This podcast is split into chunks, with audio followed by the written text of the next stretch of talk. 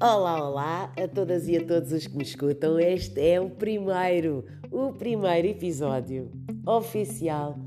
do nosso podcast Discursos de Eva. Acabou de nascer há bocado, confesso. Eu fiz há bocado o trailer e agora já estou tão, tão entusiasmada que já estou a tentar, vamos lá ver como é que isto sai, a gravar o primeiro episódio. Pois é, ah, pois é, eu sou assim. Bom, e então para este primeiro episódio, o que é que eu escolhi ou sobre o que é que eu venho escolher falar uh, da primeira vez? Sobre algo, confesso, que me anda aqui engasgado uh, desde há uns dias, para aí há mais ou menos cerca de duas semanas. Isto já está um bocadinho retardado. E eu não tinha até aqui um, um canal que eu achasse que era o certo para eu ventilar estes meus engasgamentos, porque aqui trata-se claramente do engasgamento, que é uma coisa que eu realmente observei e que ficou aqui, pá, uma espécie de pedra no sapato, não é?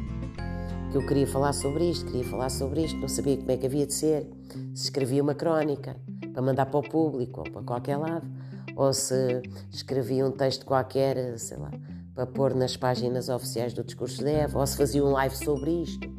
ou se fazia uma coisa qualquer, sei que me deixou profundamente encanitada esta, esta situação e vai daí, uh, há bocado fizemos o trailer uh, para dar o pontapé de saída no podcast e Catrapumba disse, olha, é agora, é agora que eu vou desengasgar isto. Bom, e então não te mando mais tempo sobre o que é que eu quero falar que eu aqui há duas semanas saí de casa e esbarrei com uma nova loja que foi inaugurada na minha rua, portanto, muito, muito perto da minha casa, a que se chama Normal. Com certeza já muitas de vós e muitos que estão a ouvir, uh, ouviram falar destas lojas, pelos vistos vêm da Dinamarca, lá do norte da Europa, e que para quem segue, também já me informei, o TikTok, coisa que ainda não, eu ainda não cheguei lá, mas se calhar um dia destes também chego, não sei, isto é como tudo. Uh, também já ouviu falar e portanto esbarrei uh, com a loja normal que tinha sido acabada de abrir, não é? Tinha sido inaugurada quase à minha porta. Pensei, esta loja tem um nome engraçado interessante, estimulante para mim, porque a palavra normal é sempre uma coisa muito estimulante para mim, desde há muito tempo, tão estimulante quanto eh, é uma coisa que de facto, uma palavra, uma categoria que me dá um certo prurido desde há muito tempo, porque eu não, não lido lá muito bem com tudo aquilo que normaliza, olha, que portanto homogeneiza, que torna igual, que é conforme, que massifica, não é? Faz-me um certo prurido, não é por mal, mas não, não aprecio particularmente. Gosto mais do que é disruptivo, do que é diferente, do que é extraordinário, do que é. São gostos pessoais. Bom, e portanto, voltando ao assunto, saí de casa, esbarrei com a loja, fui lá espreitar. Espreitar, eh, e o que é que eu vi? Bem, então vi aquilo que a loja normal é, não é? é tão normal, tão normal, tão normal, que eu acho que para mim, pessoalmente, é uma coisa que tem pouco interesse. Mas teve o interesse suficiente de me engasgar com isto. Que foi, não propriamente com a loja, nem com o que lá se vende, ou enfim, mas com o que eu observei em termos de fauna humana eh, a movimentar a loja naquele período de tempo em que eu lá estive a descobri-la, a descobri-la forçadamente, porque é daquelas que quando a gente entra, depois só sai, só pode sair quando a visita toda, não tem grande margem para se arrepender, não é? Não dá, não, quer dizer, não há escapatória, já é uma coisa que me aflige um bocado, uh, mas pronto, é, é normal, uh, sobretudo nas lojas do, do norte da Europa já, já estamos habituados a ver este tipo de circuitos, até uma loja em circuito, está já normalizado que é assim, Uh, Entra-se por um lado, só se pode sair pelo fim, portanto, isto é como tudo. E em termos de fauna humana, que é aquilo que mais me interessa, e é por isso que eu venho aqui convosco partilhar este, esta reflexão que me ficou, é que uh, naquele tempo, naquele período de tempo, uh, ela estava povoada maioritariamente por mulheres, raparigas e meninas, que me faz pensar que é uma loja desenhada para o nosso público, para as Evas da vida, portanto, para, para o lado feminino da vida, não é? E uh, que é uma loja que de tal maneira está para aí virada e pelos vistos, uh, porque é muito apregoado, isto vinha a perceber depois, e também lá, não é? Pelo TikTok e por várias pessoas que têm páginas, com certeza, no TikTok e, portanto, divulgam, não é? Muitos dos produtos que estão à venda nestas lojas, uh, torna-se muito cativante para esta população. Uh, até aqui está tudo certo, até podíamos dizer que nesse caso estava, eu estava na minha praia, estava entre mulheres, estava entre estava dentro da minha espécie, não é? Não é que esta coisa estava bem, não fosse o caso de perceber que no meio daquela fauna havia muitas crianças realmente, muitas meninas,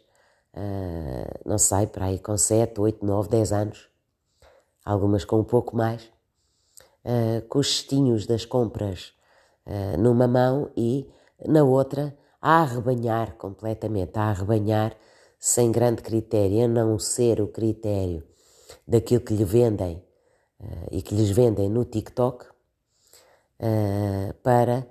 trazer para casa tudo o que o TikTok recomenda que elas têm que ter desde cedo, tudo indica, muito cedo, nas suas prateleiras das suas casas de banho e das suas malinhas de mão, não vá dar-se o caso de saírem à rua sem, eh, enfim, se terem cuidado primeiro dentro de casa. Ou seja, trocando isto por miúdos, a normal é recheada de produtos de cuidado pessoal uh, e higiênico, mas muitos de cuidado pessoal, extra higiênico, particularmente produtos de maquilhagem e uh, produtos para o cabelo e de alisamento do cabelo e de ceras para o cabelo e etc. e por aí fora que, portanto, são os produtos que normalmente as mulheres, não é? Hoje em dia não são as mulheres, mas enfim, que são usados, não é? Para nos embelezarmos, para disfarçar imperfeições, para, para hum, hum, nos corrigirmos, não é? Naquilo que gostamos menos em nós e também, algumas vezes, naquilo que sentimos que gostam menos em nós. E, uh, e dito isto, hum, começa a tornar-se evidente para mim que não são estas correções e estes disfarces que também, entretanto, lutam uh, ou se contrapõem à nossa autenticidade e à verdade de nós e de cada um de nós e de cada uma, não é? Não só fazem isso, como, como eu dizia atrás, se tornam obrigatórios uh, nas casas e nas malinhas de mão e nas casas de banho e nos necessários das crianças pequenas. Isto para mim foi engasgatório, porque chocou-me, confesso, ver tantas crianças, tantas meninas acompanhadas das suas mães, das suas mulheres adultas mães, a fazerem aquelas compras todas como se não houvesse amanhã e como se estivessem há muito tempo desejantes e quase que esfomeadas e ressacadas uh, por uma loja daquelas perto de si para irem finalmente abastecer-se de todos aqueles produtos tão essenciais, segundo se diz no TikTok. Fica a reflexão no meio disto tudo,